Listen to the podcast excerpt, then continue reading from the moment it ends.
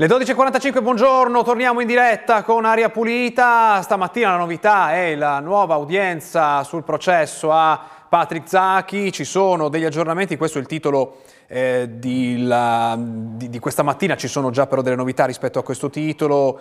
Eh, oggi però parleremo anche, lo vediamo insieme, eccolo qui, ancora nessuna sentenza, udienza aggiornata al 9 di maggio, eccolo qui appena aggiornato, sotto processo in Egitto per diffusione di notizie false, rischia 5 anni di carcere. Oggi parleremo anche di eh, siccità perché la pioggia di questi giorni ovviamente non è, è bastata, ci sono corsi d'acqua anche in Emilia-Romagna in condizioni estive, così vengono eh, definite, eh, quindi cosa potrà accadere? Ne parleremo con il nostro ospite fra poco. Eh, cosa è successo nel processo a Zacchi invece?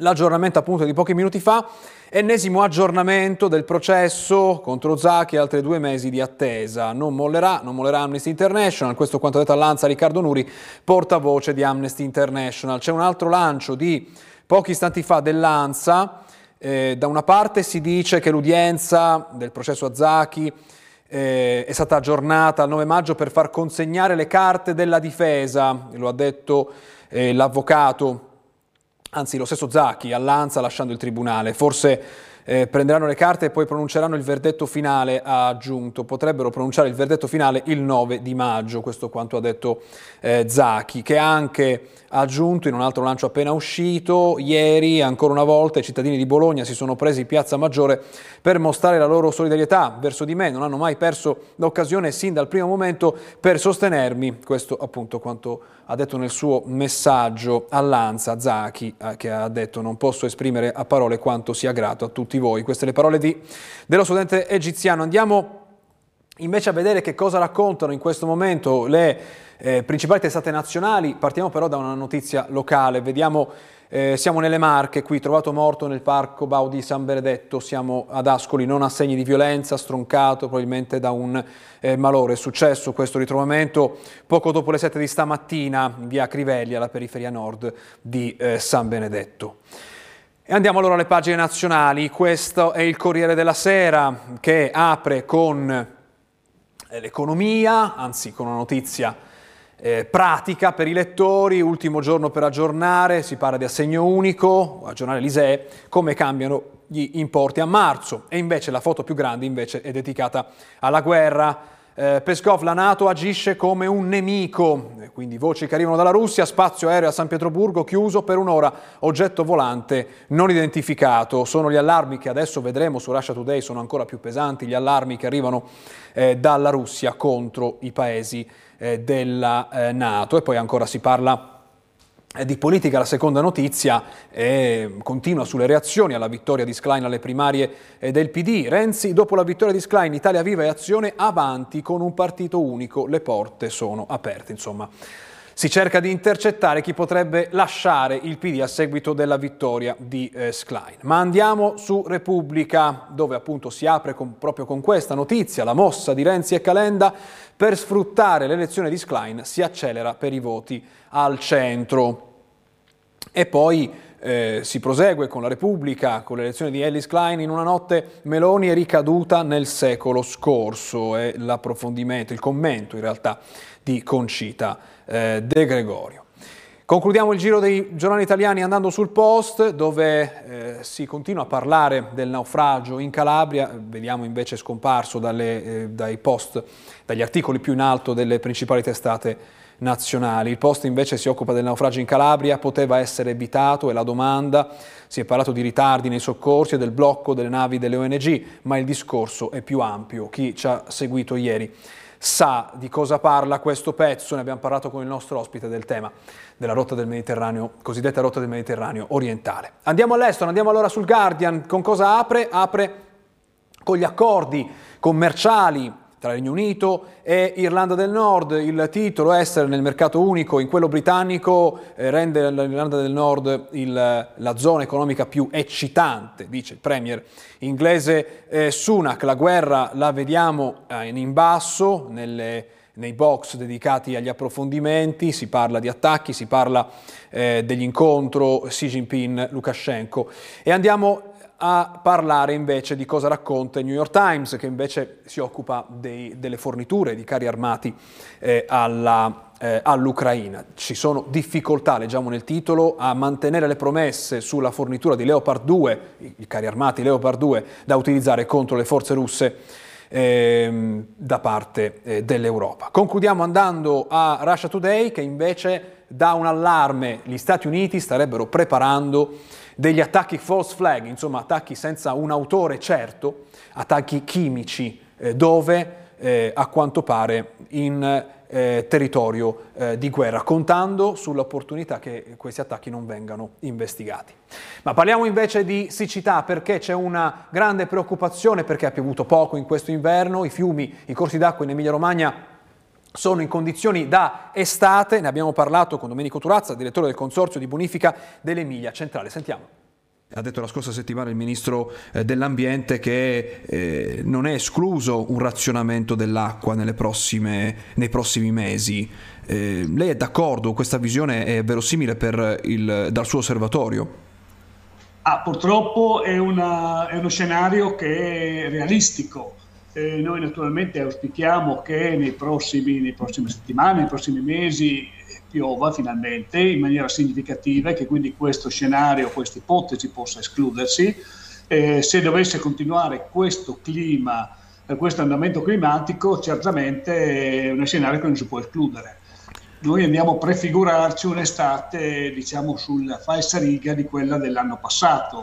Con la differenza che però non ha piovuto neanche in inverno, questo come cambierebbe la situazione? Con la differenza che ha piovuto poco, ma anche l'anno passato ha piovuto pochissimo in inverno. Eh eh, noi attualmente dobbiamo monitorare il livello dei laghi, dei grandi laghi che, che costituiscono i grandi bacini diciamo, del Po e, e, il livello della neve, eh, che è scarso sia a livello dei laghi quanto anche il, il manto nevoso è, è, piuttosto scarso. Dobbiamo soltanto sperare che eh, per quello scampolo di, di, di, inverno che resta, quindi poco di un, meno di un mese, e la situazione in qualche modo, o e soprattutto nella prima parte della primavera, la situazione possa invertirsi, altrimenti effettivamente il rischio di, di situazioni di razionamento c'è. Ricordo però che l'anno scorso, l'anno scorso abbiamo avuto un'annata veramente molto, molto brutta da questo punto di vista, molto, molto terribile da questo punto di vista, lo sappiamo bene, e alla fine non ci sono stati, nonostante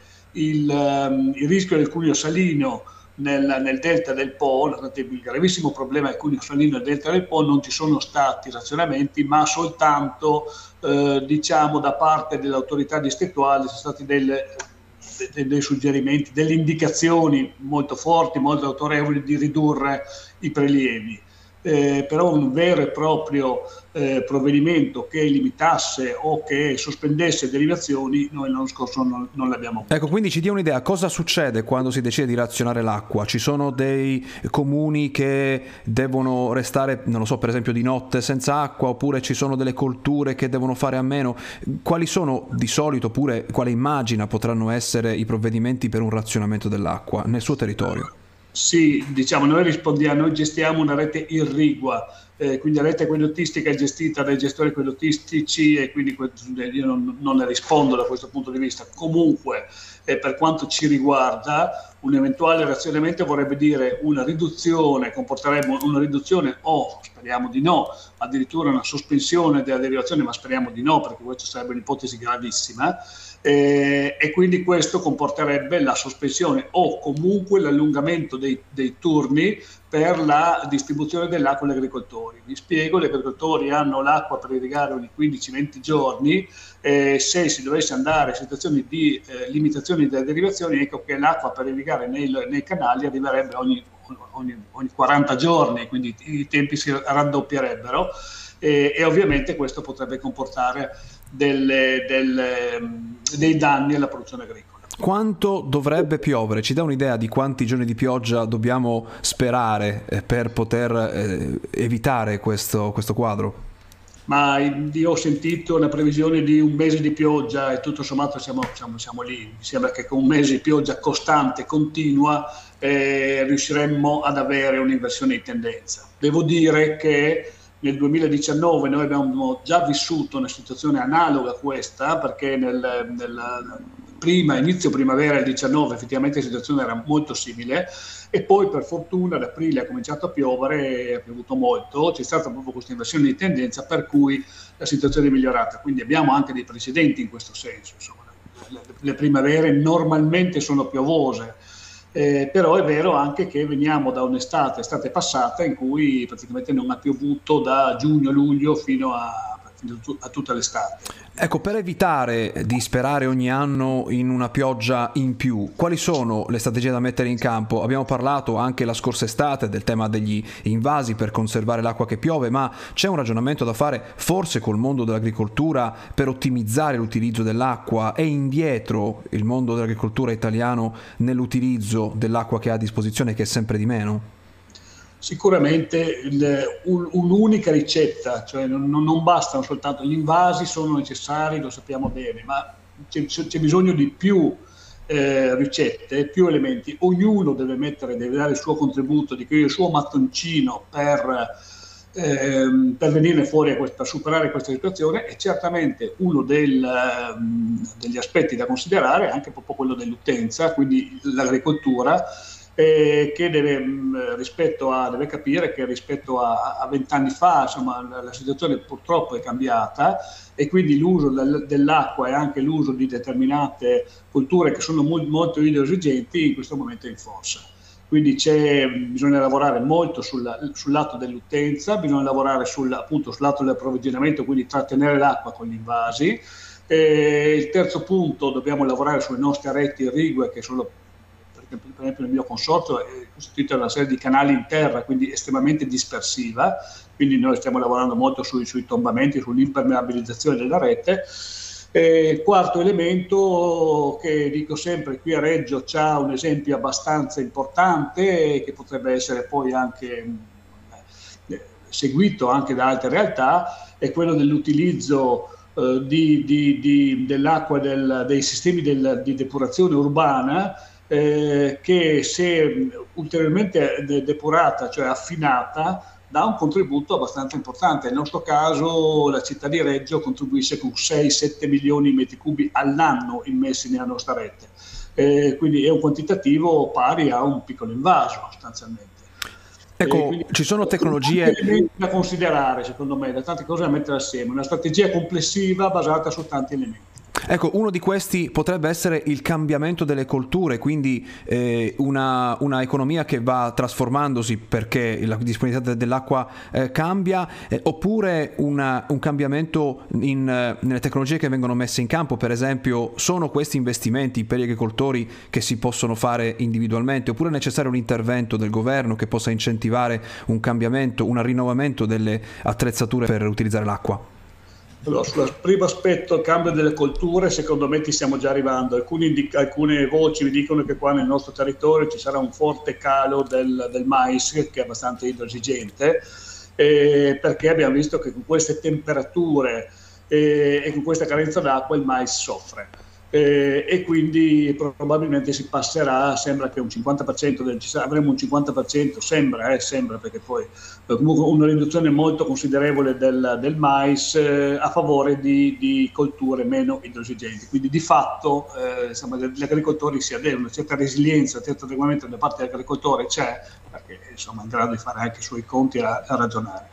Eh, sull'altro aspetto certo, eh, certo che si, si, si, potrebbe imporre anche un, uh, o agevolare o promuovere eh, diciamo, sistemi di irrigazione meno idroesigenti, meno, meno quindi irrigazione di precisione, irrigazione a goccia, queste tecniche qui, eh, che possono essere certamente, ben, bello sarebbe che vengano accompagnate dal, dal, dal governo e finanza pubblica con, con azioni di sostegno.